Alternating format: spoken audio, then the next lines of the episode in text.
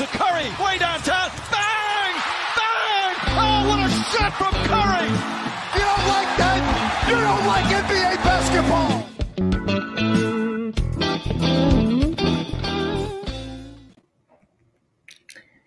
Herkese merhabalar. Pick and Pod'un 191. bölümüyle e, karşınızdayız. E, şimdilik yalnızım ama belki ilerleyen saatlerde katılan arkadaşlar olabilir. E, benim için saat tabii biraz daha uygun. E, diğer arkadaşlar için e, biraz daha zor olabiliyor. Herkese merhabalar. Oldukça güzel, yoğun bir katılım olacak gibi gözüküyor. Gündem de bayağı yoğun. Şimdiden tweetler, imzalar, kontratlar düşmeye başladı timeline'a. E, bir yandan da onu takip ediyorum. Eğer kaçırdığım bir şey olursa siz de yazarsanız sevinirim. E, bugün tabii herkesin bildiği gibi e, free agency konuşacağız. Kevin Durant konuşacağız. E, olan imzaları, kontratların hepsini e, canlı reaksiyon şeklinde değerlendireceğiz. E, sizin sorularınız, yorumlarınız olursa onları da konuşuruz. E, yani haberler aktif olduğu sürece yayına devam ederiz. Haberler düşmeye devam ettikçe. Başlamadan önce bizi takip ederseniz seviniriz. Yayını beğenirseniz e, seviniriz. E, yayını paylaşırsanız, e, yorum yazarsanız e, bizi mutlu edersiniz. Bizi Spotify, Google, Apple Podcast gibi mecralardan da dinleyebilirsiniz. YouTube'da abone değilseniz, abone olursanız da seviniriz. Şimdi önce Dejante Murray ile başlayalım isterseniz.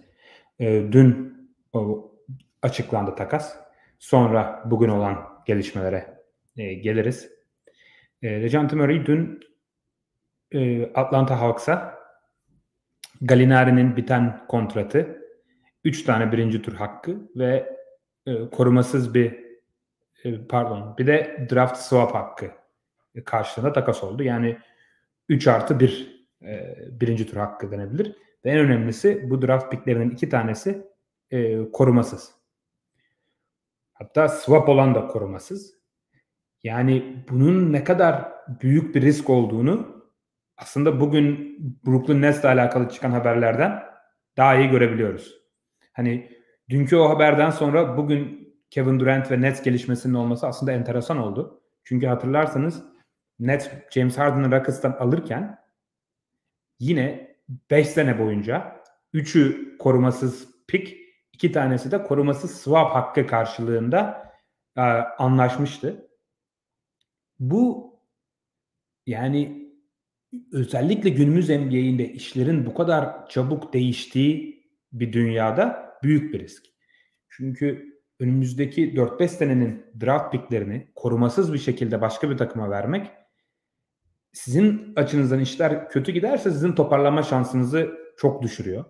Yani bundan 2-3 sene sonra Atlanta'da Trey Young ayrılmak istese sizin toparlanmanız çok zor oluyor ve Spurs için çok büyük bir fırsat bu. Yani birkaç tane gerçekten çok üst seviye draft pickine sahip olabilirler. Açıkçası bu kadar korumasız olmalarına çok şaşırdım. Ee, yani bu draft picklerin en azından ilk 3, ilk 5 e, korumalı olmasını beklerdim. Yani Spurs için bence mükemmel ötesi bir takas. Yani biraz hemen bakıldığında ya 25 yaşında All-Star bir oyuncu veriyorsunuz, karşında bir oyuncu almıyorsunuz diye düşünülebilir.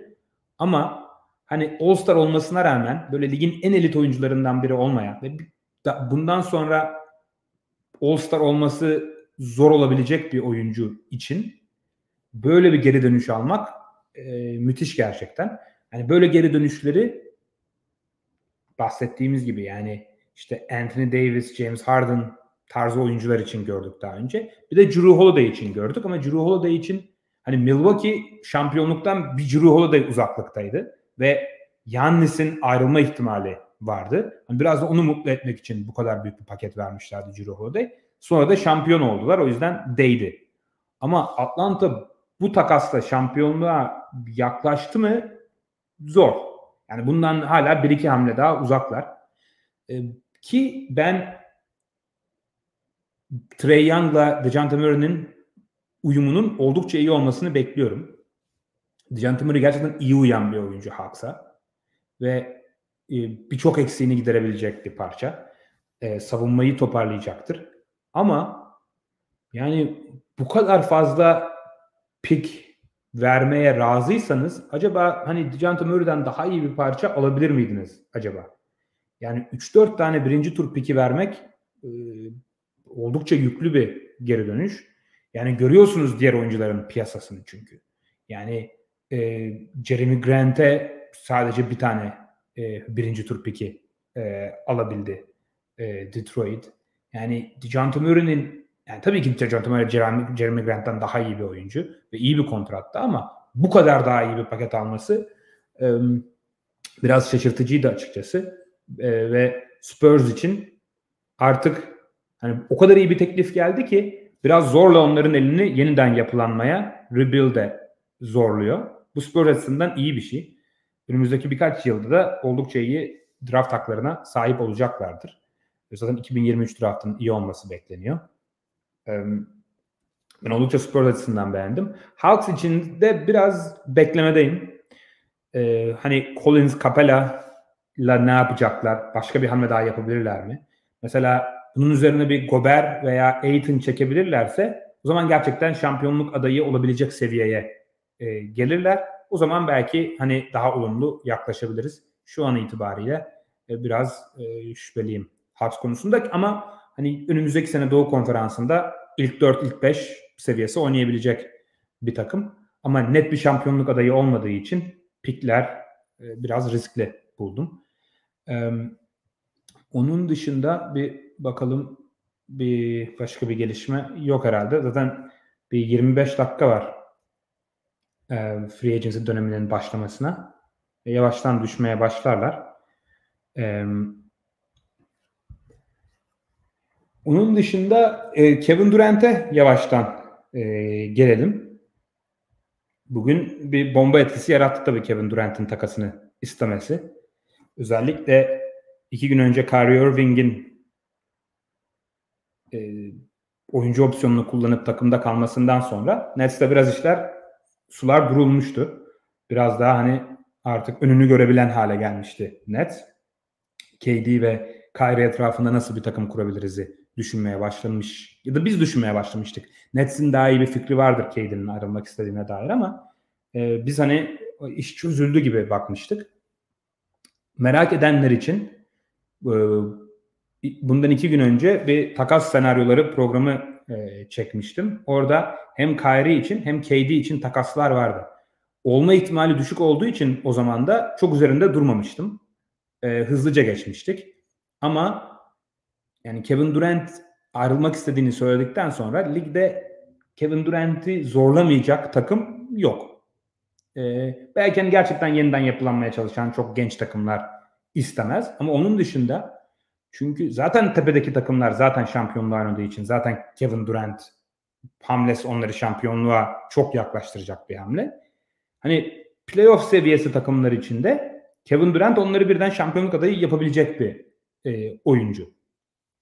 Ve özellikle 4 yıl kontratı olması çok kritik bir konu. Ha diyebilirsiniz ki yani 4 yıl kontrat olması çok bir şey ifade etmiyor. Nesre de vardı. Ayrılmak istedi. Çok bir garantisi yok. Orası da doğru. Ama hani en azından 1-2 sene sonra 1-2 sene verim alıp yine KD kafasına iste ayrılmak istedi. Yine karşılığında çok iyi bir geri dönüş alabileceğiniz için hani o alınabilecek bir risk e, KD her türlü e, takas programında da konuştuğumuz gibi e, Nets yani Nets için çok iyi pa- paketler olacak. Ama Nets'in vermesi gereken karar biz yarışmacı olacak mıyız? Yoksa yeniden mi yapılacağız? Yani KD ayrılınca biz genç oyuncu ve pick mi kovalamalıyız? Kyrie'yi de takas etmeli miyiz pick karşılığında? Yoksa Kyrie ve Simmons çekirdeğini tutup KD karşılığında da daha kazanmaya hazır oyuncu alıp yeniden hani bir iddialı playoff takımı mı olmaya çalışırız. Şimdi burada iki tane faktör var. Bir tanesi tabii iddialı takım olacaksa Nets bunun sebebi önümüzdeki yıllardaki peklerinin hepsinin Houston Rockets'ta olması. Ee, yani Nets'in dibe vurması için bir e, teşvik yok. Çünkü neden takımlar dibe vurmak ister? Sonra draft hakkının daha iyi olması için. Nets için bu geçerli değil. O yüzden diyebilirsiniz ki evet biz hazır oyuncu alalım. Yeniden iddialı olalım. Houston'a vereceğimiz pikler daha kötü olsun. Belki hani yine iddialı bir takım kurarsak yine başka bir yıldızı yeniden çekebiliriz diyebilirler. Başka bir opsiyonda ya bu takımla bir yere gidemeyiz. Zaten pahalı bir takım. Hazır oyuncu alırsak KD karşılığında yine yüklü bir kontrat alacağız. Bir yer yani şampiyonluğa oynaması zor bir takım için e, bunu yapmalı mıyız deyip en azından Durant için bir sürü pik ve genç oyuncu alıp baştan kurup hani evet Houston'a veriyoruz piklerimizi ama şimdi başka bir takımdan bir sürü pik aldık. Gel- geliştirebileceğimiz genç oyuncular var. Sıfırdan başlayalım diyebilir. E bunun için Kyrie Irving'i de takaslayabilir. E, Kyrie'nin evet sözleşmesi yani sadece bir sene uzadı. Ama yine Kyrie için birkaç tane pik, genç oyuncu vesaire alabilirsin. Çok iyi şeyler alamasan da. Belki Ben Simmons'da takası, takası açarlar böyle bir konuda. Yani öyle bir geri dönüş olur ki Kevin Durant gerçekten sizi yeniden başlatacak bir e, aset e, geri dönüşü alabilirsiniz. Bu Nets'in vermesi gereken bir karar. Takım sahiplerinin vermesi gereken e, bir karar.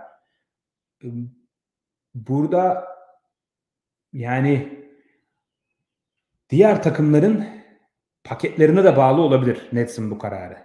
Yani mesela Cleveland, Evan Mobley ya da Toronto, Scottie Barnes'ı, e, Memphis, işte Jaren Jackson ve Desmond Bain'i masaya koyarsa hani o oyuncular o kadar iyi isimler ki hani ister istemez Nets o tarafa yönelebilir. Fazla gerisini gerisini çözeriz deyip. E, ya da e, yani Boston Jalen Brown'u koyarsa fazla düşünmeden alırsın herhalde. E, yani o kadar fazla opsiyon var ki ama mesela bir de vermesi gereken karar Nets'in. Şimdi Kevin Durant'in Phoenix ve Miami'yi kısa listesine aldığı söyleniyor. Şimdi Phoenix ve Miami'ye Durant gitmek istiyor ama geri dönüş olarak bu Nets için en ideal takas partnerleri değil bu iki takım yani Miami olursa işte Tyler Hero olur, Duncan Robinson olur. Belki Kyle Lowry olur. Ve bütün piklerini alırlar. İşte bazı belki genç oyuncular eklenir falan. Ama öyle çok iddialı bir geri dönüş değil bu. E, Phoenix Suns olursa orada da Aiton, Crowder ve bir sürü pikler olur. Belki Bridges oraya eklenir. Bu fena değil ama yani Kevin Durant için daha iyi takas paketleri var ve olacaktır. Ama işte Nets ne kadar Kevin Durant'ı memnun etmek istiyor ve Kevin Durant ne kadar pazarlıkta işte ben başka takıma gitmem diyecek. O da önemli. Atıyorum Cleveland bir teklif yaptı. Hani Cleveland'ın elinde çok genç parça olduğu için Cleveland söylüyorum.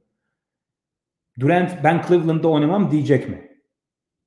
Ee, Cleveland'a gö- gönderirseniz ben işte oynamam diyecek mi? Yani çünkü gördük James Harden Houston'dayken e, Houston takas etmedi iki sene önce. James Harden kampa 15-20 kilo fazlayla gelip oldukça kötü bir performans sergiledi. Hiç oynamadı. E, sonra zorla takas ettirdi kendini. Tabii Kevin Durant'ın durumu biraz daha farklı. 4 yıl kontratı var dediğim gibi ama hani çok isteksiz olur. Kampa gelmez, geç gelir bilmem ne. E, bunu takımlar o riski alır mı? Kevin Durant ben başka takımda oynamam derse. Öyle bir ihtimal var. Nets de Kevin Durant'e karşı nasıl bir tavır takınacak? O önemli. Ee, hani gerçekten kızdılarsa Durant'e hayır biz en iyi teklifi alacağız. Nereye gitmek istediğin umrunda, umrumuzda değil. Seni Memphis'e göndereceğiz. Toronto'ya göndereceğiz. Vesaire diyebilir. Ee, yorumlarda Rovix isimli kullanıcımız da Anthony Davis'te Anthony Davis de aynısını yapmıştı demişti. Evet Davis de Pelicans bir türlü takas etmedi. Kendini Lakers'a göndermek için resmen oynamadı. Ee, bunun örneklerini çok gördük. Ben Simmons geçen sene e, benzerini yaptı. E, öyle bir ihtimal var. Um,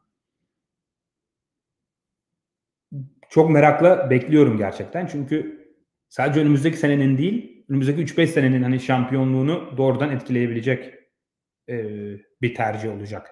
KD ve Nets açısından. E, Suns şu an biraz favori gibi gözüküyor. Yani bahis oranları, bahis sitelerinde falan bayağı Suns lehine kaymaya başladı. Bu belki içeriden bilgi olduğuna yönelik bir e, gösterge olabilir. KD'nin Phoenix'e gitmesini anlıyorum ama açıkçası biraz da şaşırdım. Yani KD gibi hani OKC'den ayrılıp Warriors'a gittiğinde mirasıyla ilgili ciddi soru işareti olan hani 73 maç kazanmış takıma gitti iki tane kolay şampiyonluk aldı diye çok eleştirilen bir oyuncunun hani geçen senenin en iyi normal sezon takımına Batı konferansının en iyi takımına gitmesi ve yine bir Hall of Fame point guardla um, partner olması e, enteresan geldi bana bunu istemesi. Hani e, kariyerinde zaten Westbrook'la, Curry ile, Kyrie ile, Harden'la oynamış bir isim. Şimdi Chris Paul'un yanına gidiyor. Gitsin ve yani çok acayip bir takım olur o e, Paul Booker, Durant üçlüsü. Ama ben açıkçası inşallah daha böyle şu an şampiyonluktan uzak ama böyle Durant'in geliştirebileceği, onunla beraber büyüyebilecek bir takıma gitmesini tercih ederim. Yani Boston'a gitmesini de istemem mesela. Ama sonuçta final oynamış bir takım. Warriors zaten olmaz. Ee, onu yapacağını sanmıyorum. Hani Warriors'ın da böyle çok ilgileneceğinden emin değilim. Hani diğer takımlardan biraz daha alt seviye takımlara gitsin. Mesela biraz farklı bir durum LeBron Cleveland'da olduğu için ama işte Miami'den sonra LeBron'un Cleveland'a gidip playoff dışı bir takımı şampiyonluk adayı yapması gibi. Daha iyi bir hikaye oluyor öyle. İnşallah Durant de öyle bir şey düşünür ama şu an daha hani tahmin ettiğimiz Phoenix Miami tarzı takımlara e, gideceğini e, öngörebiliriz. Ben açıkçası takas senaryosu programında bir Anthony Davis Kevin Durant takası e, koymuştum oraya. Bana mantıklı gelmişti çünkü. E, yorumlarda da Ravix Windhorst'un öyle bir şey yapabileceği, Windhorst diye bir gazeteci ESPN'de çalışan, e, öyle bir paket koyabileceklerini yazmış. Hani Anthony Davis artı iki birinci tur pikine Lakers'ın. Hani onlar da korumasız olabilir.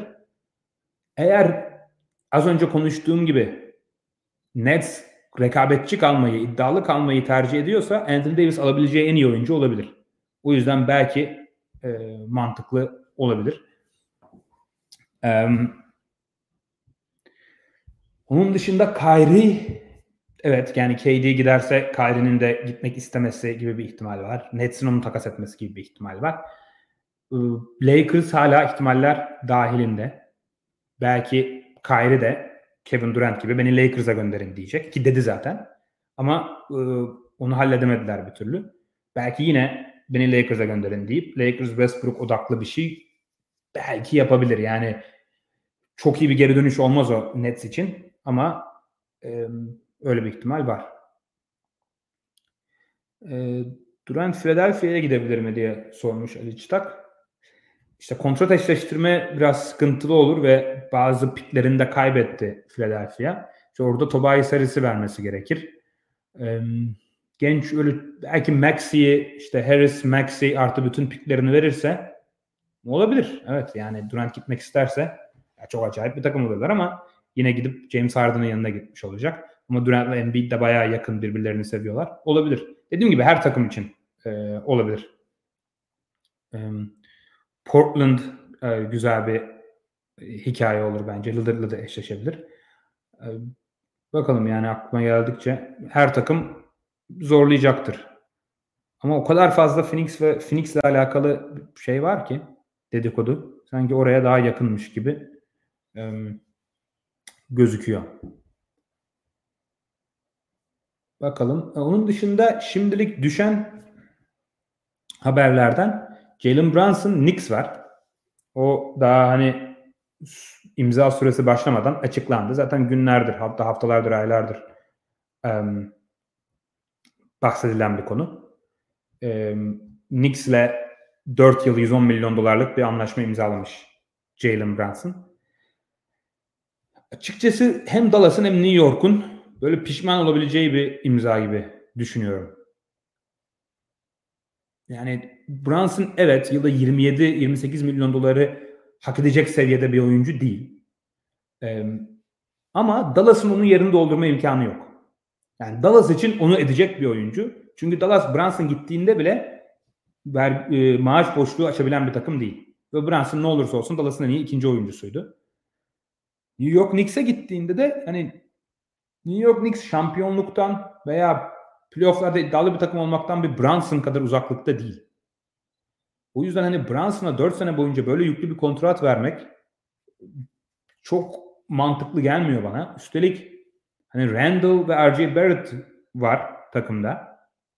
Bir de pivotla oynamayı seviyor Tom Thibodeau. Ciddi bir spacing sıkıntısı olacak bu takımda. Hem Randall hem Barrett biraz şut atabiliyorlar, dış atabiliyorlar ama genelde topu ellerinde isteyen oyuncular. E Brunson da öyle. Yani Brunson da fena şut yani şut sokabiliyor ama böyle topsuz oynayacak, perdelerden çıkacak, maç başına 7-8 üçlük deneyecek bir oyuncu değil. E, o yüzden böyle çok ideal bir uyum değil açıkçası. Hani Brunson'ın babası New York Knicks'te çalıştığı için öyle bir e, bağ var iki takım arasında. O yüzden de çok e, istediler belki.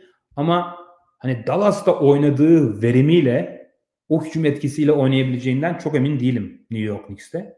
Çünkü Brunson oyun tarzı sebebiyle alan isteyen işte içeri drive drive edecek e, pozisyonları zorlayacak, alanları zorlayacak bir oyuncu. New York Knicks ligde spacing açısından en sıkıntılı takımlardan biri. Ve Randall ve Barrett aynı alanlarda oynamayı seviyorlar. Hepsi solak oyuncu mesela. Sahanın aynı tarafında konumlanmayı seviyorlar. Böyle uyum açısından biraz dertli bir durum. Bakalım belki New York'un başka hamleleri vardır. Belki takımı daha iyi etrafında şekillendirirler. Ama çok böyle yüksek olduğum bir hamle değil ama Dallas açısından da Brunson'ı kaybetmek bayağı ciddi bir problem. Yani Luka Doncic olsam bayağı e, kızardım açıkçası. Çünkü yerini dolduramayacaklar. Ve Dallas gerçekten şampiyonluğa bir han, bir iki hamle uzaklıkta olan bir takım. Ve hiçbir şey alamadan en iyi ikinci oyuncusunu kaybetme lüksü olmayan bir takım. Biraz kendilerine dönüp hani zamanında Brunson'a sözleşme uzatma teklifi vermedikleri için ya da gideceklerini biliyorlar gideceğini biliyorlardıysa takas etmedikleri için e, bin bir pişmanlık yaşaması gereken bir takım açıkçası. Yerini doldurmaya çalışacaklardır. İşte Goran Dragic'in adı geçiyor. Belki Malcolm Brogdon'ı alırlar. Mike Conley'i almaya çalışırlar falan ama Brunson seviyesi oyuncular değil tabii ki. Ee, yorumlarda Jaren Jackson'la ilgili bir e, haber var. Jaren Jackson'ın ameliyat hmm, ameliyat olmuş. 4-6 ay olmayacakmış. Çok kötü bir haber Memphis açısından. E, 4-6 ay yani yine ligin ikinci yarısından playofflara falan yetişir ama tabii ne kadar e, sınırlı olacak. O kritik bir konu. Belki bir de takas görüşmelerini de yakından etkileyebilir. Yani Jaren Jackson atıyorum Memphis Kevin Durant'ı almaya çalışsa büyük ihtimalle masaya koyacağı isimlerden biri olur. Onun sakat olması Memphis'in elini biraz zayıflatabilir açıkçası.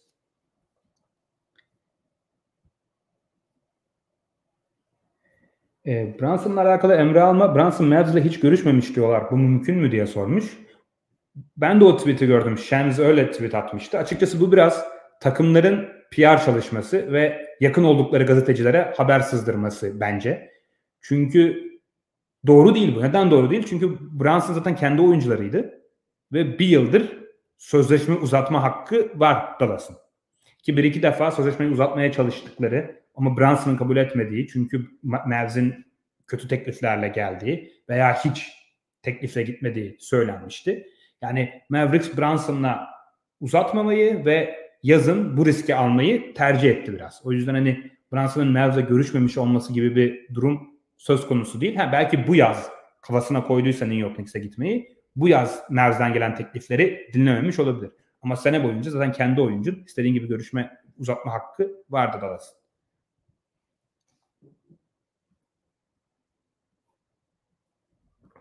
Hmm, John Wall Clippers vardı. Ondan bahsetmedik. Kerem Yiğituz'undan teşekkürler. Hatırlattı. Houston'la e, anlaştı. Altın küsür milyon dolar kadar olan sözleşmesini geri verdi Houston'a. Clippers'la anlaşması bekleniyor. Tam kontratının detayları belli değil ama hani minimumla mid-level exception arası e, birkaç milyon dolarlık bir kontrat olur diye düşünüyorum. Çok iyi bir hamle bence. John Wall tabi uzun zamandır görmedik oynadığını ve uzun zamandır iddialı bir takımda oynadığını görmedik.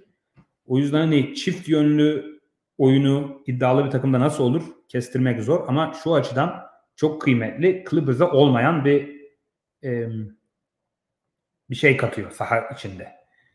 Ne o? Biraz fast break'e çıkabilme, geçiş hücumuna çıkabilme e, özelliği.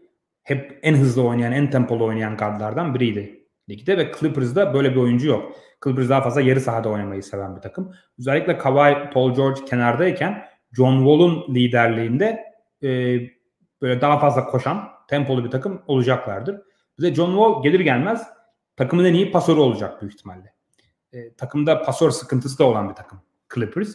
Fena pasörler yok pozisyonları açısından ama böyle iyi, iyi pasör olmayan bir takım e, Clippers'da. John Wall bu problemi de çözecek. Ha maç kapatır mı? Maçlara başlayabilir ama maç kapatır mı bilmiyorum. E, çünkü Clippers'da çok fazla kanat var. Böyle 5 dışarıda oynamayı seven e, bir takım. Hani John Wall'un maç kapaması için ve ciddi süreler alması için sadece Reggie Jackson'ın değil ayrıca bu kanatların da önüne geçmesi lazım.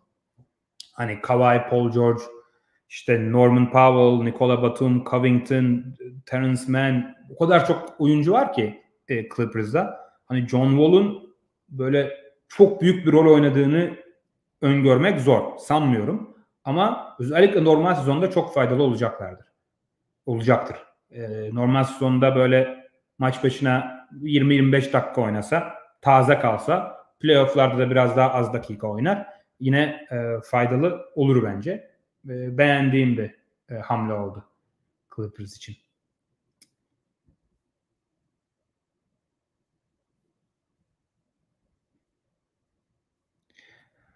Bakıyorum. Hamle var mı? Yorum var mı? Kaçırmayayım.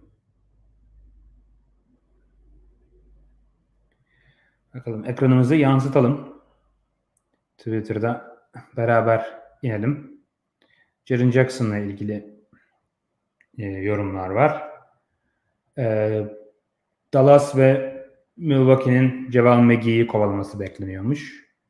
Mantıklı bu iki takımda ciddi rotasyon darlığı çeken takımlar. Yani McGee özellikle normal sezonda faydalı olabilecek bir e, oyuncu. Anlayabiliyorum. Ne kadar para verdiklerine bağlı tabii de. Onun dışında çok bir henüz gelişme yok ama bir dakika sonra e, açılıyor piyasa. Yavaş yavaş e, düşmeye başlar. E, Miles Bridges ile ilgili bazı sorular vardı. Şimdi Miles Bridges şöyle e, enteresan bir konu. Dün dün e, tutuklandığına e, yönelik haberler çıktı. Bir aile içi şiddet mevzusu e, sonucu. E, şu an işte kendini teslim etmiş, sonra tutuklanmış, sonra da kefaletle serbest bırakılmış. Tabii böyle bir olaydan sonra böyle oyuncunun işte kontratıyla işte alacağı maaştan falan bahsetmek biraz tatsız. Çünkü gerçekten çok kötü bir um, durum. Çok tatsız bir e, durum. Um, Miles Bridges zaten böyle biraz mental ve psikolojik sıkıntılar e, yaşadığına yönelik e, haberler çıkan, duyumlar olan bir oyuncuydu. Bu son sıkıntı. E, çünkü e, şiddet uyguladığı kadının hani hastanelik olduğu, durumunun ciddi olabileceği söyleniyordu. o yüzden takımlar ister istemez biraz mesafeli davranabilir.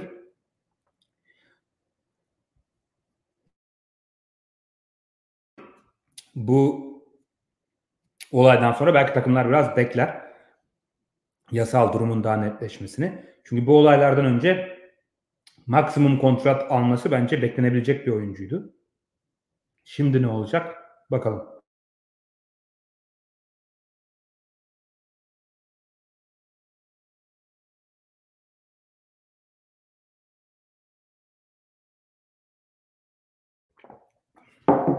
Kusura bakmayın bir su molası verdim. Evet yavaş yavaş düşmeye başlamış. Önce sözleşme uzatmaları gelmiş. Ee,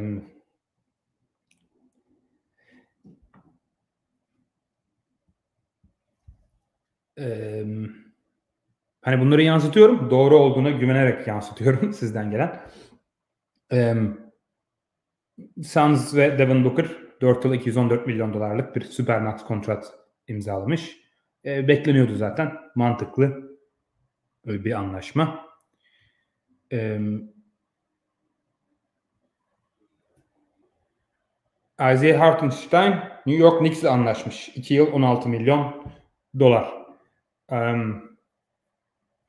açıkçası oldukça iyi bir sözleşme olduğunu düşünüyorum. Bu New York Knicks'in Mitchell Robinson'dan çıkacağını gösteriyor olabilir. Mitch Robinson bundan daha pahalı olurdu büyük ihtimalle. Ki Isaiah Hartenstein Mitchell Robinson'la benzer seviye. Belki daha iyi bir oyuncu bile olabilir. Potansiyelli bir oyuncu bayağı. Um, he, az önce bahsettiğimiz New York Knicks'in spacing sorununu çok çözüyor mu? Hayır. Yani biraz şut atabilen bir oyuncu ama çok düşük volümle. Ama böyle fena olmayan bir pas ve e, floater oyunu var. E, benim beğendiğim bir hamle e, Knicks açısından.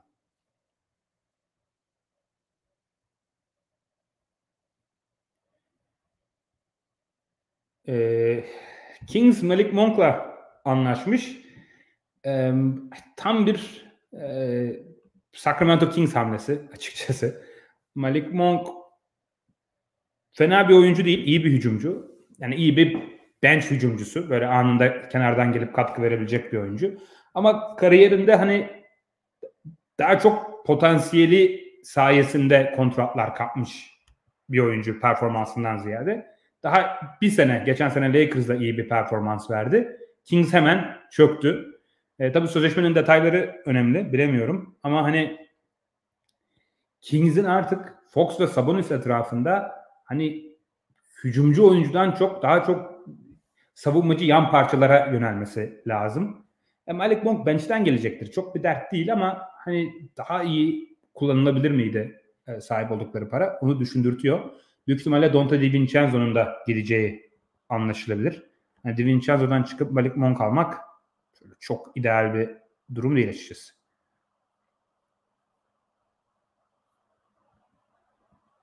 Bakalım beraber gidelim. 2 e, yıl 19 milyon dolarmış e, Kings'den. Yani normal piyasası o Malik Monk'un ama böyle çok, ne çok iyi bir anlaşma ne çok kötü. Hani Kings'e böyle seviye atlatacak bir e, şey değil. O evet şimdi güzel bir önemli bir haber. PJ Tucker 3 yıl 33 milyon dolar e, Philadelphia ile anlaşmış. E, Philadelphia açısından çok çok iyi bir hamle olduğunu düşünüyorum. Bunu yapabilmelerinin sebebi James Harden'ın dün kontratından e, çıkıp büyük ihtimalle daha düşük bir kontratla anlaşma imzalayacak. Bu da PJ Tucker'ı almaları için yeterli bir maaş boşluğu açabildi. E, 3 yıl 33 milyon ve tam garantili diyor. Pahalı. Özellikle 3. yılında 40 yaşında olacak PJ Tucker. Hani 40 yaşında bir PJ Tucker ne kadar katkı verebilir bilemiyorum ama bu yaşta bu seviye oyuncular aldığın zaman hani ilk bir senesinde, ikinci iki senesinde alacak katkıyı alıp hani sonraki senesin senelerini böyle kötü olacağını biraz bilerek giriyorsun. PJ Tucker'ı zaten Embiid kaybettikten sonra e, Miami'ye playofflarda PJ Tucker gibi oyuncular lazım bize demişti. E, Daryl Morey'nin de James Harden'ın da zaten çok yakından tanıdığı bir isim. E, getirdiler onu. E, PJ Tucker da kariyerinin ilk başlarında oldukça hani değeri bilinmeyen, hiç iyi kontratlar alamayan, oradan oraya zıplayan bir oyuncuyken son yıllarda gerçekten hani değeri fazlasıyla bilinen ve iyi kontratlar alan bir oyuncuya döndü. Onun, onun, için çok sevindirici. Philadelphia'da yine hani ilk beş başlayabilecek, çok ciddi bir rol oynayabilecek bir oyuncu. Zaten gittiği her takımda hani rakibin en iyi oyuncusunu savunan e, köşe üçlüyü sokabilen. Bu sene Miami'de biraz daha fazla şeyler de gösterdi hücumda bu arada. E, zaten topun çoğunlukla Harden ve Embiid'de olduğu bir hücumda topu elinde istemeyen, hücumda eksi getirmeyen, savunmada çok ciddi artılar getiren bir oyuncu. İyi bir hamle Philadelphia açısından ama yani yaşının 37 olduğunu ve hani bu seviyede bu yaşta oyuncuların çok kalmadığını da düşünmek e, hatırlamak lazım. Yani rol oyuncusu seviyesi 37-38 yaşında neredeyse hiç oyuncu yok NBA'de. Süperstarların daha iyi yaşlandığını görebiliyoruz ama PJ Tucker seviyesi oyuncular için ciddi bir düşüş riskinin olduğunu e, unutmamak lazım. Ama kağıt üzerinde Philadelphia'nın aradığı tarz bir oyuncu. E, Clippers e, Batum'u tutmuş. E, 2 yıl 22 milyon dolarlık bir kontratla. E, bence çok iyi bir hamle. Batum geçen sene çok ucuza oynuyordu. Hak ettiğinin altında bir kontratı vardı. E, onun, on, yani geçen sene o kontratı kabul ettiği için Clippers belki bu sene ona değerini e, vermeyi bulmuş. Doğru bulmuş. Clippers da acayip pahalı bir takım oluyor gerçekten. Böyle Zubac'ın da kontratını uzattılar. Benzer bir yılda 11 milyon dolar civarına. E, acayip bir lüks vergisi ödeyecekler bu sene ama takım sahibi Steve Ballmer'ın pek umurunda değil yani. Deli gibi şampiyonluk istediği için e, vermeye razıysa ne mutlu Clippers taraftarına. E, Oladipo bir yıl 11 milyon dolar Miami'ye dönmüş. E, Oladipo herhalde büyük ihtimalle hani bir sene daha kendimi göstereyim sonra büyük bir kontrat kapayım diye düşünüyor. Playoff'larda çok iyiydi. E, Ekrana verelim. Playoff'larda çok iyiydi. Bir yıl 11 milyon dolarlık kontrat Oladipo için gayet iyi. Ee, Miami e, için iyi bir hamle. Sonra yeniden uzatma şansları da var. Bence oldukça iyi bir hamle. Hani 3 yıl ver alabilseler daha da iyi olurdu. Böyle 3 yıl 25-30 falana kapatabilseler ama bu da gayet uygun.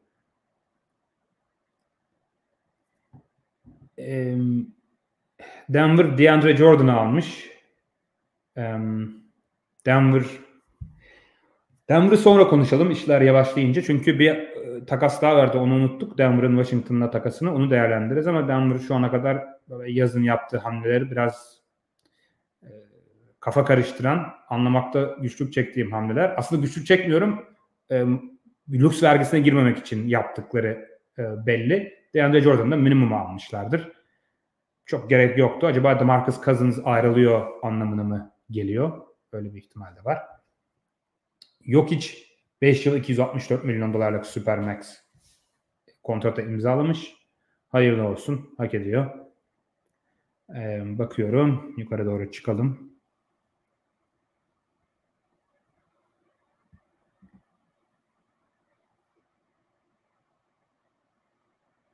Bakalım. Bir şey var mı başka? Yorumlara da bakalım. Daniel House Philadelphia ile anlaşmış. Evet Daryl Morey ve Harden ekibi topluyor. Bu da çok iyi bir hamle. Bu da bilmiyorum ne kadar maaş ödüyorlar. Belki o da James Harden'ın gittiği indirimden kaynaklı olabilir. James Harden'ın imzaladığı sözleşmeden sonra daha iyi anlarız onu. Ama Daniel House da bence gayet iyi bir ekleme. Ee, yani Murray klasik süperstarların etrafına topsuz oynayabilen çift yönlü oyuncular koyuyor. Ee, bu formül Houston'da onun için işe yaradı. Yani oldukça iddialı takımlar, tarihin en iyi takımı Warriors'ı yenebilecek seviyede takımlar kurdu. E Philadelphia'da tabii aynı James Harden yok. Ama çok çok iyi bir seviyede Embiid var. Embiid sağlıklı kalabilirse şampiyonluğun oldukça iyi adaylarından biri olacak belli ki. Daniel House, PJ Tucker kazanma formülüne uygun oyuncular. Brunson Knicks 4 yıl 110 demiştim. 4 yıl 104 olduğu yazıyor burada. Ama tam rakam belli olur. Bobby Portis Milwaukee Bucks'la e, imzalamış. 4 yıl 49 milyon dolar e, diyor ve dördüncü yılında oyuncu opsiyonu varmış. E, Milwaukee oyuncularına sahip çıkmayı sevip onlara kontrat vermeyi seven bir takım. Ama 4 yıl 49 10 yılda 12-13 milyon dolar biraz yüksek Bobby Portis için. Yani çok kötü değil ama Bobby Portis hani ideal seviyesi altın yani sizin 6. adamınız 7. adamınız olması gereken bir oyuncu. E, playoff'larda hani maç falan kapatmayacak bir oyuncu. Ona 12-13 milyon dolar yani 1-2 sene için uygundur ama 4 yıl için bunu vermek açıkçası biraz fazla. Oyuncu opsiyonu da gereksiz. Çünkü oyuncu opsiyonu ne demek? Eğer Portis o değerde değilse yani eğer 10 yılda 12-13 milyon dolara hak edecek seviyede değilse dördüncü yılını oyuncu opsiyonunu kullanacak demek ve size kötü bir kon- kontrol olarak geri dönecek demek. Zaten bu kontratı aşıyorsa oyuncu opsiyonunu kullanmaz. Ee, çok mantıklı değil yani Portis seviyesi bir oyuncu için ona o opsiyonu vermeye gerek var mıydı? Bilemiyorum. Ama Portis çok sevilen bir oyuncu. Hem oyuncular tarafından hem taraftarlar tarafından. Tutmak istediklerini de anlayabiliyorum. Şampiyonlukta da önemli bir rol oynamıştı. Ee, çekirdeği korumak istiyor Milwaukee. Bu sene de sakatlıklar olmasa daha da ilerleyebilirlerdi. Ee, Bobby Marks demiş ki Portis'in Milwaukee'den alabileceği maksimum kontrat buydu zaten. Onu da almış olması hani Milwaukee'nin Bobby Portis'i ne kadar üst seviyede gördüğünü gösteriyor olabilir.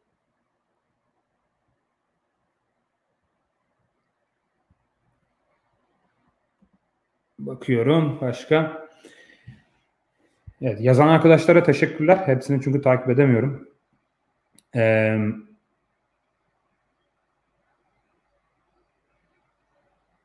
Portland Trail Blazers Anthony Simons ile e, 4 yıl 100 milyon dolarlık bir e, kontrat imzalamış, sözleşme imzalamış. E, beklentiler bu yöndeydi zaten. Yani Jalen Brunson'la benzer seviye kontrat alması bekleniyordu. Biz serbest oyuncuları değerlendirdiğimiz programda ben hani hangisi daha çok para alır merak ettiğim konulardan biri demiştim. Jalen Brunson 1-2 milyon dolar daha fazla aldı ama Portland için hani genç potansiyelli bir oyuncuyu 25 milyon dolara bağlamak e, makuldür. Mobamba Orlando'da kalmış 2 yıl 21 milyon dolar. Açıkçası şaşırdım. Kontratın büyüklüğüne değil yani normal Mobamba için hatta yani yok uygun. Ama Orlando'da kalmasına şaşırdım. Orlando'da 4-5 numara için çok geniş bir um, rotasyon var. Hani Wendell Carter 5 e, numara var. 4 numarada Franz Wagner, e, Paulo Banquero, Jonathan Isaac geri dönecek. Hani Mombamba'ya çok gerek var mıydı bilmiyorum. Ee, hani aslında genç ve gelişmeye açık bir takım için uygun alan açacak alan açan bir oyuncu. Üçlükte konumlandırabileceğiniz bir oyuncu. Savunmada da fena olmayan bir şekilde çember savunabilen bir oyuncu. Çok kötü değil. Ee, ama acaba başka bir takım, daha iddialı bir takım kullanabilir miydi Mobamba'yı ee, düşünüyorum. Tyus Jones o Memphis'te kalmış. 2 yıl 30 milyon dolar. İyi bir kontrat almış gerçekten. Ben Tyus Jones'un ayrılmasını bekliyordum açıkçası. Çünkü Memphis'te çok böyle oynama süresi yok Tyus Jones için. Yani Jamorant var önünde. Yedek. Ha, Jamorant sakatlanan bir oyuncu. Onun yerine ilk 5 oynuyor. Ve Jamorant'le de ciddi dakika oynayabilen bir oyuncu ama ya Memphis'in kadrosu o kadar geniş ki yani çok fazla gerçekten kaliteli oyuncu var ellerinde. Ha DeAnthony Melton gitti. Biraz daha dakika açılmış olabilir. Ama hani yılda 15 milyon dolar Tyus Jones'a vermek başka bir takım olsam veririm. Ama Memphis için çok mantıklı mı e, bilemedim. Ha, her zaman takas edilebilecek bir kontrat, uygun bir kontrat. O açıdan e, mantıklı. E, ama başka bir takım herhalde oraya çıkmamış olabilir. Yani 2 yıl 30 milyon dolar yüksek. Ama böyle guard arayan bir takım için gerçi Wizards falan vardı. Onlar da Montemoris'i aldı ama e, Tyus Jones denenebilirdi. Memphis'te çekirdeği koruyacak mı acaba? Ee, merak ediyorum.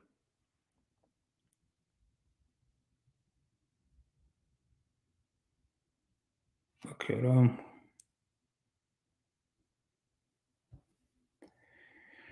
Konuşmadığımız kim var? Daniel House'un kontratının detayları çıkmış. 2 yıl 8,5 milyon dolar. Son derece uygun.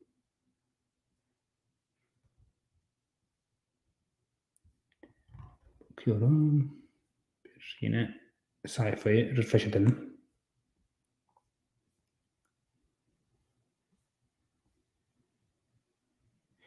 Bradley Beal 5 yıl 250 milyon dolarlık maksimum kontrat imzalamış Wizards'da.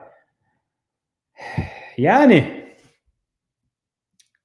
iki taraf için de çok anlamlandıramadığım bir hamle açıkçası. Bradley Beal yani geçtiğimiz sezon gerçekten oldukça kötü bir performans sergiledi.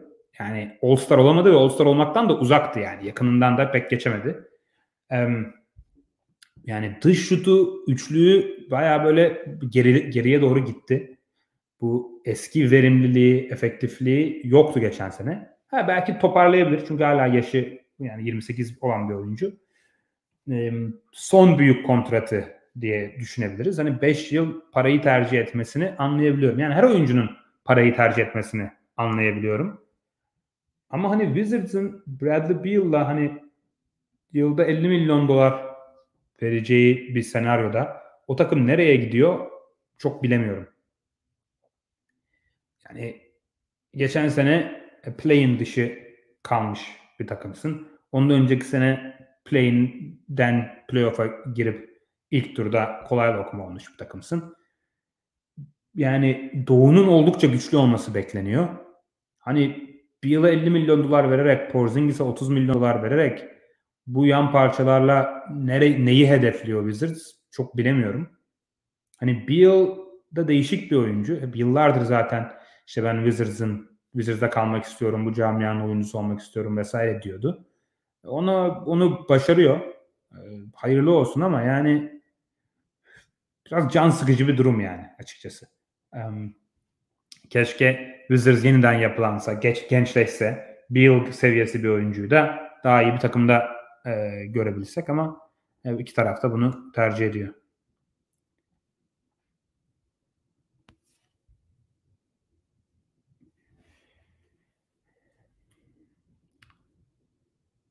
Lakers ligi darmadağın eden edecek bir hamle yapmış. Damian Jones'u almış pivot. Yani çok üzerinde durmaya gerek yok. Geçen sene fena değildi ama yani çok önemli bir oyuncu e, değil açıkçası. Clippers Amir Coffey ile yeniden imzalamış. Yani Clippers de herkese kontrat veriyor. Ee, minimum da değil yani minimum da biraz üzerinde kontratlar veriyor. Gerçekten acayip pahalı bir e, takım olacak gibi gözüküyor. Joe Ingles Bucks'a gitmiş. Minimuma gitmiştir herhalde diye düşünüyorum. E, yani sakatlık dönüşü hani o da çok yaşlı bir oyuncu. Sakatlık dönüşü çok ciddi bir katkı verebileceğini sanmıyorum kağıt üzerinde sakatlık öncesi Ingles katkı verebilir Milwaukee'ye. Bir tane daha topu yere vurabilip e, bir şeyler yaratabilen bir oyuncu her zaman faydalıdır ama çok bir şey beklemiyorum. Wesley Matthews da Milwaukee'de kalmış. O da güzel bir hamle. Milwaukee için yani playofflarda bayağı iyiydi. Ee, iyi katkı veren bir oyuncu. Takıma da iyi uyan bir oyuncu. Ee, onu da beğendim. Chris Boucher 3 yıl 35 milyon dolara Toronto'da kalmış. Ee, yani acaba bu şeye daha iyi teklifler olmadı mı e, diye merak ediyorum. Çünkü Buşe de yani gerçi çok genç bir oyuncu olmadığı için anlayabiliyorum. Buşe hani ligde çok uzun zamandır olmadığı için genç bir oyuncu gibi gözüküyor ama lige çok geç girdiği için e, aslında yaşı ilerlemiş bir oyuncu e, hani hem dış şut atabilen hem de çember koruyabilen bir oyuncu olduğu için böyle ideal bir prototip e, uzun. E, ama hani 11-12 milyon dolar da ideal bu şey için. Yani daha azı daha fazlası olmaması normal. Toronto'da acaba takımı geri getirip fazla hamle yapmayacak mı diye düşündürtüyor biraz.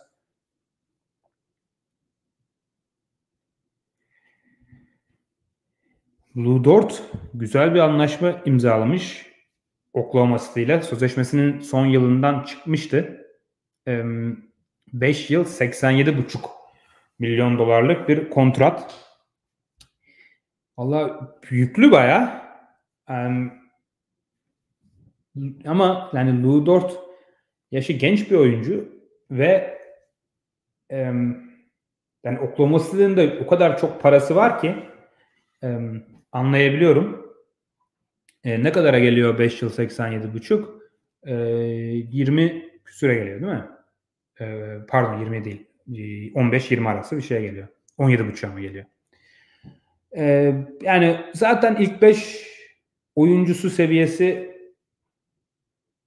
oyuncu seviyesi kontratı ligde 15-16 milyon dolar ortalama. Hatta cap biraz daha yükseldi. 17'ye yaklaşmıştır. E, bu da yılda 17,5'a geliyor. Makul.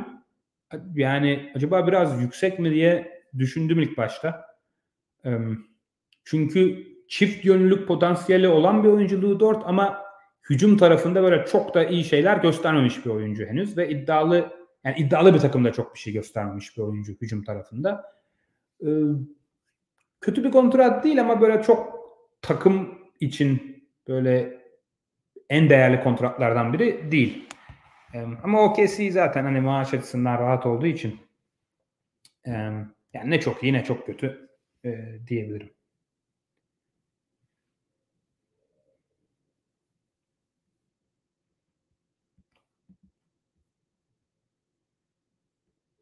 Bakıyorum.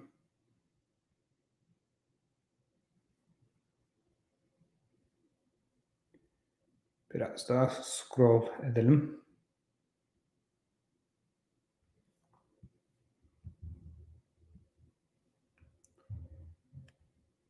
Biz Woj tarafından bloklandığımız için hala da engeli kaldırmadı. Böyle tweetleri, Woj'un attığı tweetleri göremiyoruz. Bu yüzden sadece Woj'un raporladığı şeyler varsa yazarsanız seviniriz. Milwaukee Javon Carter'ı da tutmuş. Milwaukee bütün takımı geri getiriyor yani gibi gözüküyor. Kaçırdığımız kimse oldu mu şu ana kadar?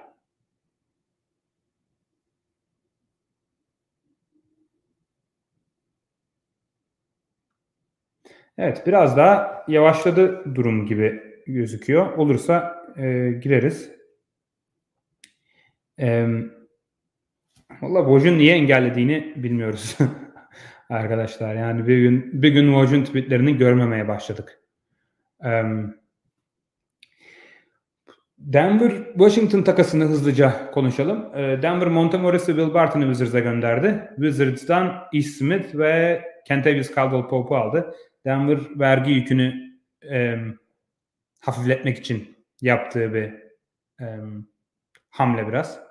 Yani o da Denver'ın e, takım sahiplerinin gerçekten sorgulaması gereken bir durum. Kroenke ailesi var bu Arsenal'in de sahibi olan e, aile. E, ve gerçekten böyle bu işe çok e, para odaklı, e, kar odaklı bakıyorlar ve şampiyonluk iddiası olabilecek bir takım için bile hani vergi ver, vergi yüküne girmekten çok çekiniyorlar. O yüzden biraz daha ucuza KCP ve Smith aldılar. Montemoris bu ligin en iyi e, yedek gardlarından biriydi. Ve ilk 5 oynayabilecek seviyede bir point guard. E, ve Cemal Nuri'nin sakatlıktan döneceğini varsayarsak maç kaçıracak. Maç kaçırdığında Denver'da önemli bir rol olacak bir oyuncuydu Montemoris. Ki Murray ile beraber de oynayabilen bir oyuncu. Ee, ondan çıkıp Smith gibi daha net daha düşük seviye bir garda yönelmek çok ideal bir durum değil. Will Barton, KCP yani benzer seviye oyuncular. KCP belki biraz daha iyi uyuyor denebilir Denver için. 3 e, boş şut, ceza, ceza şutunu kesebilecek bir oyuncu. Savunmada da rakibin en iyi gardını savunabilecek bir oyuncu. Aslında iyi uyuyor. Ama hani Montemoris değerli bir oyuncu. Ondan çıkmak ne kadar mantıklı e, bilemiyorum. Yok işte de Morel'e de iyi uyan bir oyuncuydu. Ama hani Kentavious Caldwell Pop bence takıma iyi uyan bir oyuncu ki ilk beşleri de Murray, KCP, Michael Porter Jr., Aaron Gordon ve Jokic bayağı iyi bir ilk beş oldu. Ama benchleri çok ciddi zayıfladı gerçekten. E, orayı bir şekilde doldurmaları gerekiyor. Şimdiye kadar yaptıkları tek hamlenin DeAndre Jordan olması biraz e, üzücü.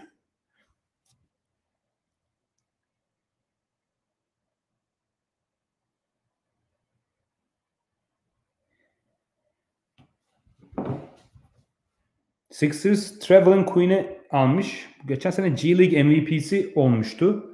E, minimum almışlardır herhalde. Rockets'taydı geçen sene. Benim çok izlediğim bir oyuncu değil ama hani güvendiğim insanların oldukça beğendiği ve potansiyelli bulduğu bir oyuncu. E, yine Daryl Morey böyle böyle şeyleri sever. Böyle detay ama katkı verebilecek hamleleri. Miami Dwayne Dedman'ı 2 yıl 9 milyon dolar sözleşme imzalamış. Büyük ihtimalle ikinci yılı garanti değildir veya opsiyon vardır e, diye düşünüyorum. Normal.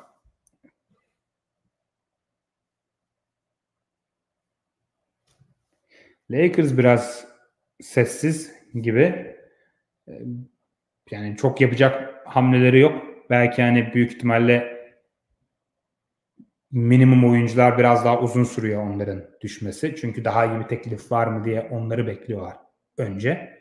O yüzden hani Lakers'ın biraz sessiz olması normal. Ama bu 6 küsür milyon dolarlık işte vergi veren takımların kullanabildiği mid-level exception'la bir oyuncu çekmelerini bekliyoruz. Ama acaba işte Kyrie Irving falan kovaladıkları için şu an o, o yüzden mi biraz hamle yapmıyorlar? Ee, öyle bir şey beklenebilir. Yani Lakers'ın kadroyu doldurması lazım. O yüzden bir minimum oyuncular alacaklar bir ara ama daha sonra e, alabilirler sanki. Bakıyorum.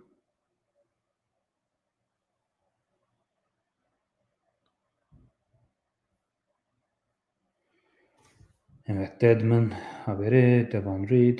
De fena, Devon Reed de fena bir oyuncu değildi Nuggets için. Onun da dönmesi iyi olmuş. Hmm. Onun dışında zaten gördüğümüz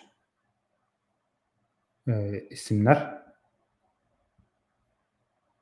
Biraz daha bekleyelim. Biraz daha yapalım. Eğer düşmeye devam, eğer tamamen durursa e, kapatırız. E, Irving'i nasıl alacak e, Lakers denmiş. E, yani Westbrook koyulacak oraya ama Westbrook'un başka bir üçüncü takıma yönlendirilmesi lazım. Ama zor gerçekten. E, çünkü yani Lakers'ın Lakers kendini öyle bir bağladı ki geçen seneki Westbrook takasıyla ne verebilecek doğru düzgün pikleri var ne de genç oyuncuları var. O yüzden zor bir durumdalar. Ancak bir takımın işte Lakers'ın 2027-2029 korumasız piklerine çok değer verip işte onlar karşılığında Westbrook'u alacaklar. Onun karşılığında da Nets'e parça verecekler. Olması zor gerçekten. Celtics'in hamle şansı var mı diye sormuş Devrim Baran Şahin. Evet var. Ee, bir kullanmaları gereken bir e, trade exception dedikleri daha önceki bir takastan kalan hani o boşluk karşılığında oyuncu alabiliyorsun.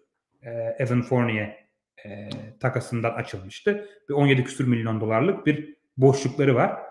Aynı seviyede maaş eşleştirmeden oraya oyuncu çekme hakkı var Celtics'in.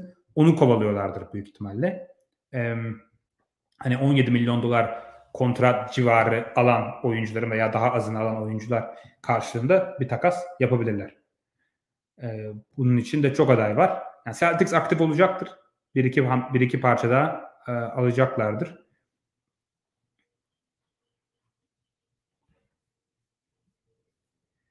Joe Ingles mid-level exception ile mi gitmiş baksa? Öyle yazıyor sevgili Emir Murat Sezer. Onu tam çözemedim açıkçası yani niye o kadar e, para vermişler. Acaba sakatlığı düşündüğümüz kadar ciddi değil mi diyeceğim ama e, yani yine de Joe Ingles için fazla. Bir detayları çıksın belki başka bir bilmediğimiz bir şey vardır orada. Başka bir hamle kovalıyorlardır vesaire. Celtics Kevin Durant'i yani kovalayabilir tabii ama yani Boston olsam hem Jalen Brown hem de üzerine başka asetler verir miyim? Pikler falan emin değilim ya. Yani zaten şampiyonluğa bu kadar yakınsınız. Yani Celtic zaten önümüzdeki birkaç sene şampiyonun en önemli birkaç adayından biri olacak.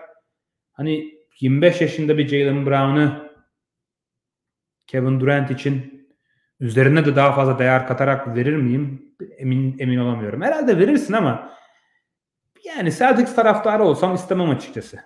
Yani tak, sıfırdan bir takım kurmuşsun. Takımın gelişmiş, sempatik, genç, iyi bir takımın var. Hani onu böyle Kevin Durant için bozup bir şampiyonluk almak aynı keyfi vermez. Şu anki çekirdeğinle alacağın şampiyonluktan. Ee, o yüzden çok emin olamıyorum. Yaparsın tabii Kevin Durant ama böyle taraftar olsam istemem herhalde.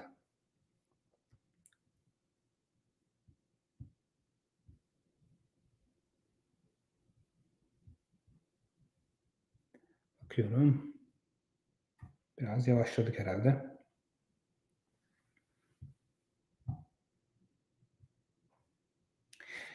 Thaddeus Young Toronto'da kalmış. 2 yıl 16 milyon dolar civarı. Makul bir kontrat. Toronto'da takımı tutuyor gibi. Toronto zaten aynı tarz işte 3-4 numara oynayan her şeyi savunabilen ama şut atamayan hücumu kısıtlı e, oyuncularla doldurdu takımı zaten. Şimdi hepsini de tutuyorlar gibi. Bakalım belki ama kendilerini böyle daha büyük bir takasa da hazırlıyor da olabilirler. Kötü bir kontrat değil ama Ted Young için normal 2 yıl 16 milyon dolar. Şey de bu arada gerçekten komik bir durum. Yani sadece yarım saat oldu serbest oyuncu piyasasının açıldığı ve onlarca hamle şimdiden oldu. Güya takımların hani konuşma izni yarım saat önce başladı. Aslında diğer takımlar oyuncularla pazarlık edemiyor güya kurallara göre. Ve her sene böyle bir iki takım ceza yiyor. Draft pickleri elinden alınıyor falan. Hiçbir sene her sene de değişmiyor bu konu.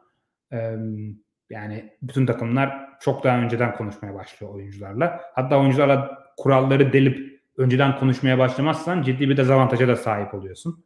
Çünkü diğer takımlar konuşmaya başlamış oluyor. Böyle saçma sapan herkesin bildiği bir şey var. Konuşulmayan bir kural çiğneme e, durumu. Hani NBA'in bir an önce hani bu saçmalıktan vazgeçmesi e, mantıklı e, olabilir. E, Durant Golden State konusu konuşuluyor e, yorumlarda da. Yani bütün genç oyuncularını verse Golden State üzerine Andrew Wiggins, Poole falan verse tabii ki alabilir Kevin Durant'i. E, hatta böyle Kuminga'yı falan verirse çok yüksek bir potansiyel. Nets için de çok uygun olur. Ama yani yeni şampiyon oldum zaten. Şampiyon kadroyu bozup yeniden Kevin Durant kumarını oynamak bana çok mantıklı gelmiyor. Özellikle Warriors zaten takım sahipleri ve genel menajeri böyle planlarının 10-15 sene boyunca domine etmek olduğunu, böyle San Antonio Spurs gibi bir dynasty kurmak istediklerini söylüyorlar. E Kevin Durant böyle 2-3 sene daha Kevin Durant'le zirvede oynayacağını zaten şu anda olduğun takımda da oynarsın. Ama işte Moody, Kuminga, Wiseman falan onları da tutup domine edebileceğin zamanı daha geniş bir süreye e, yayarsın. E ben açıkçası çok sıcak bakmam Golden State olsam. Yani Durant için de çok ideal bir durum değil. Zaten çok tepki çekiyor adam. Yine şimdi ayrılıp bir de şampiyon olan takıma yeniden gitse Durant için de çok ideal bir e, durum değil. Kendi takımına gitsin. Bir takımı e, yukarı çeksin. E, daha iyi.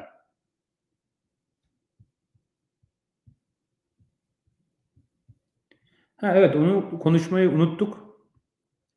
Tam Kevin Durant'in ayrılma kararını Nets'e bildirdiği haberi düştüğünde e, Nets Utah Jazz ve Royce O'Neal takası yaptı. Bir birinci tur piki verdi. Karşılığında tam o pikin ne olduğu belli değil ama karşılığında da Royce O'Neal aldı. Royce O'Neal playofflarda çok kötüydü ama aslında iyi bir perimetre savunmacısı. E, faydalı olabilecek bir oyuncu diye düşünmüştüm Nets'e. Tam ondan bir dakika sonra Kevin Durant'in ayrılmak istediği haberini gördüm. Yani Nets bunu bilmeden mi yaptı yoksa ne düşünüyorlar çok bilmiyorum. Yani yeniden yapılanmaya çalışan Kevin Durant'ın ayrıldığı bir takım niye birinci tur piki versin Royce O'Neal için? Gerçekten çok garip bir hamleydi. Hani acaba bu yine rekabetçi kalmaya, iddialı kalmaya devam etmeye çalışacaklarını mı gösteriyor? Öyle olabilir. Yani Royce O'Neal iddialı bir takım için iyi bir parça. Ama yeniden yapılan bir takım için kötü bir parça.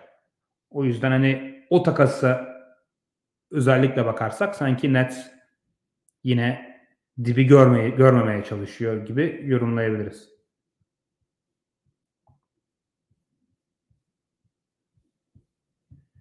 Bakıyorum. Başka geçtiğimiz günlerden falan çok unuttuğumuz bir takas herhalde yok diye düşünüyorum.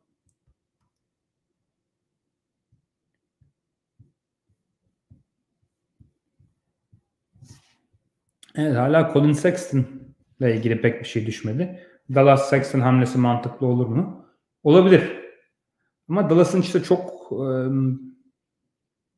hamle manevra alanı yok. Yani yüksek bir kontrat verecek durumları yok. Acaba hani bir sign and trade yapabilirler mi? Öyle bir şey olabilir. Ama hani Sexton için en iyi teklifi verebilecek takım Dallas değil. Bir de Sexton için Cleveland'ın kontratına eşleşme şansı var. Yani büyük bir kontrat versem bile Cleveland onu eşleyip takımda tutma hakkına sahip. Bir de restricted yani sınırlı serbest oyuncuların öyle bir sıkıntısı var. Onlara teklif yapınca e, 48 saati var takımların onu mesh edip etmemesi için. E, günümüz free agency o kadar hızlı gelişiyor ki sen 48 saat maaş boşluğunu bir oyuncuya bağlayınca diğer oyuncularda çok geride kalıyorsun. Ve biraz sonra eğer öbür takım eşle, eşleşirse kontrat teklifini biraz ortada kalma şansın var. O yüzden bu sınırlı serbest oyuncular biraz tercih edilmiyor genelde. Evet bu Vasilya Miçic ile alakalı e, çok bir söylenti var. E, Denver'la adı geçiyor. Birkaç takımla daha adı geçiyor. Micic'in biraz kontrat beklentisinin yüksek olduğu söyleniyor. Um, onun da yaşı geldi artık. Hani NBA istemesi mantıklı. Valla eğer ucuza kapatılabiliyorsa hani işte 6 milyon 6 milyon 7 milyon falan civarı. Mesela vergi veren takımların bu mid level exception'la alabiliyorlarsa bence Misic bayağı iyi bir e, isim olur. Yani işte bir takımın böyle 6. adamı bench'ten gelen takımı e, yönetecek guard rolünde bence iyi bir isim yani iddialı takımlar açısından. Denver alabiliyorsa iyi olur. O Montemoris boşluğunu onunla doldurmuş olurlar. Yani Messi 10 istiyor, 10 milyon dolar istiyor diyorlar ama onu verir mi takımlar emin değilim. Yüksek bir meblağ yani. Yani daha önce NBA'de hiç oynamamış bir oyuncu için yüksek bir meblağ.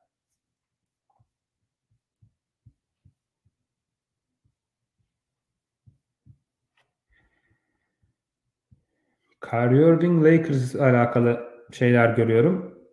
Yani Kyrie istiyor zaten. Hani bunu net olarak bütün çıkan haberler ve dedikodular da vardı bu.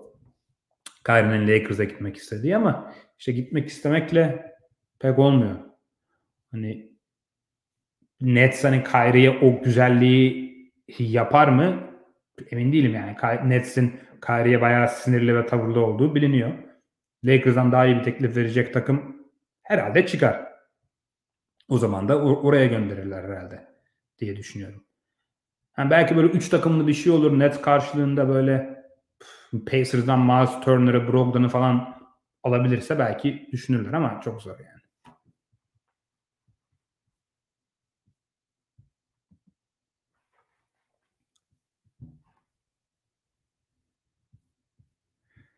Bakıyorum. Biraz yavaşladık. Eğer bir 2-3 dakika daha başka hamle olmazsa yavaştan kapatırız.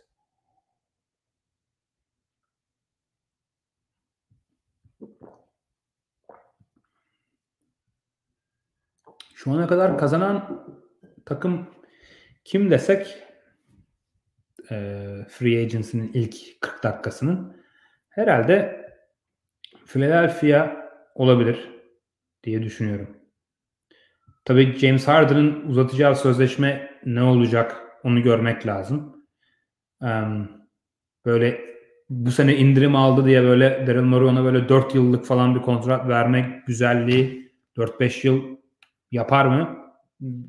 Belki yapar. O zaman hani gelecekleri açısından sıkıntılı bir durum oluşabilir. Ama önümüzdeki 1-2 sene için hani PJ Tucker ve Daniel House eklemeleri şu an hali hazırda olan çekirdeğe iyi eklemeler.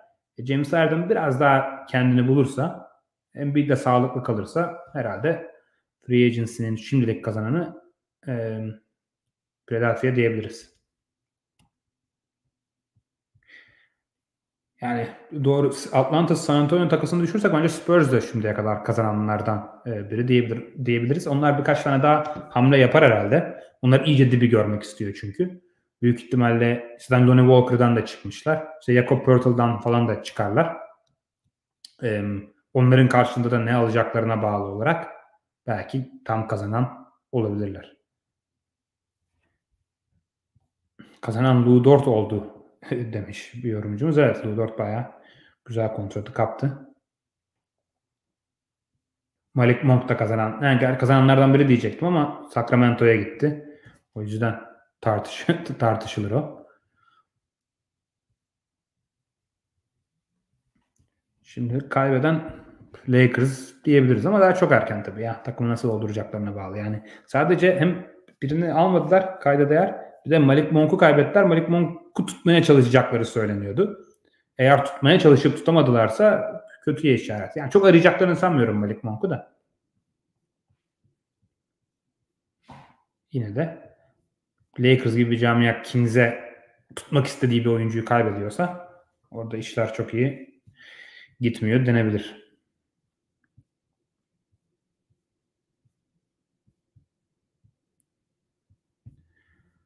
Bakıyorum. Evet, e, sevgili Emre Alma yorum yazmış kaybeden Denver diye. Evet, Denver da şimdilik kaybedenlerden biri diyebiliriz. Yani bir an önce benchlerini doldurmaları lazım. O eğer bir iki tane playoff'ta katkı verebilecek oyuncu almazlarsa böyle bir şampiyonluk iddiası bir takıma sahip olmaları çok zor. Yani beş tane sağlam oyuncuları var. Gerisi sıkıntı. Bobby Portis de kazananlardan biri evet. O yorum da e, doğru. Çok güzel ve çok sağlam bir kontrat aldı. Yani Milwaukee biraz şimdilik hem Ingles'a verdikleri hem Bobby Portis'e verdikleri sözleşmelerle biraz e, kafa karıştırdılar. Bakalım belki altından başka şeyler çıkar. Ama şimdilik böyle pek anlamlandıramadığım bir um, free agency başlangıcı geçiriyorlar.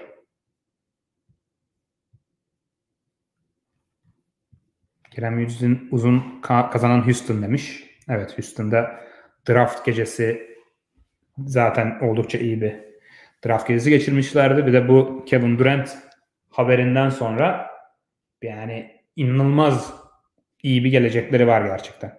Yani zaten çok iyi bir çekirdek kurdular. Jalen Green, Jabari Smith, Alperen. Birkaç tane daha sağlam genç parçaları var. Kevin Porter mesela. Hem böyle bir çekirdekleri var. Bir de yani Brooklyn Nets'in bütün geleceğine sahipler. Bu çok acayip bir e, geri dönüş. Böyle yıllarca Boston nasıl e, Brooklyn'i soydu. E, Brooklyn belini doğrultamadı çok uzun yıllar. Boston'da bu sayede şimdi kurduğu takımı kurabildiler. Houston'da aynı şekilde yine Brooklyn'i kullanarak bir çok iddialı bir şampiyonluk adayı bir takım kurduklarında Brooklyn sayesinde kurdular diyebileceğiz. Belki de. Ama bu çok değerli.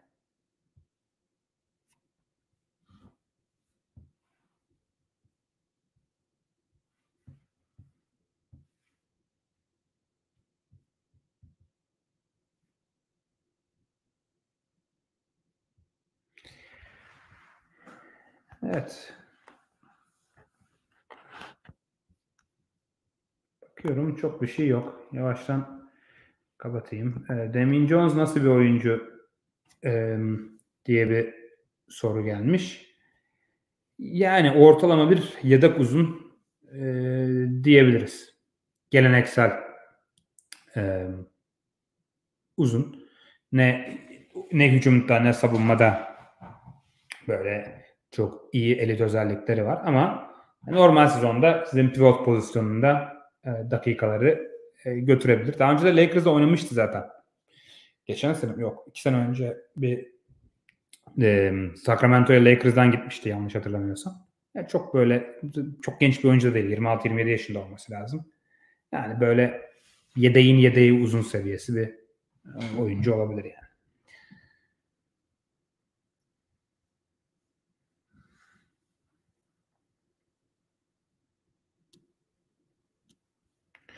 Okey arkadaşlar yavaş yavaş kapatayım.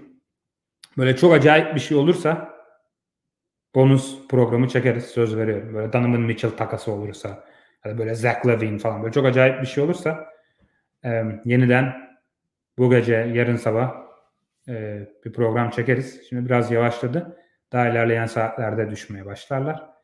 E, dediğim gibi böyle bir yıldız seviyesi oyuncu hamlesi olursa o zaman e, gireriz. Yarın tekrar bir program çekeriz olmadı yeniden bir özetleyecek şekilde.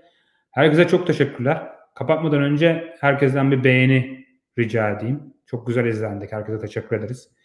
Yayın sırasında yardımcı olan hani hamleleri kenara yazan herkese de ayrıca özellikle teşekkür ederim. Çok yardımcı oldunuz.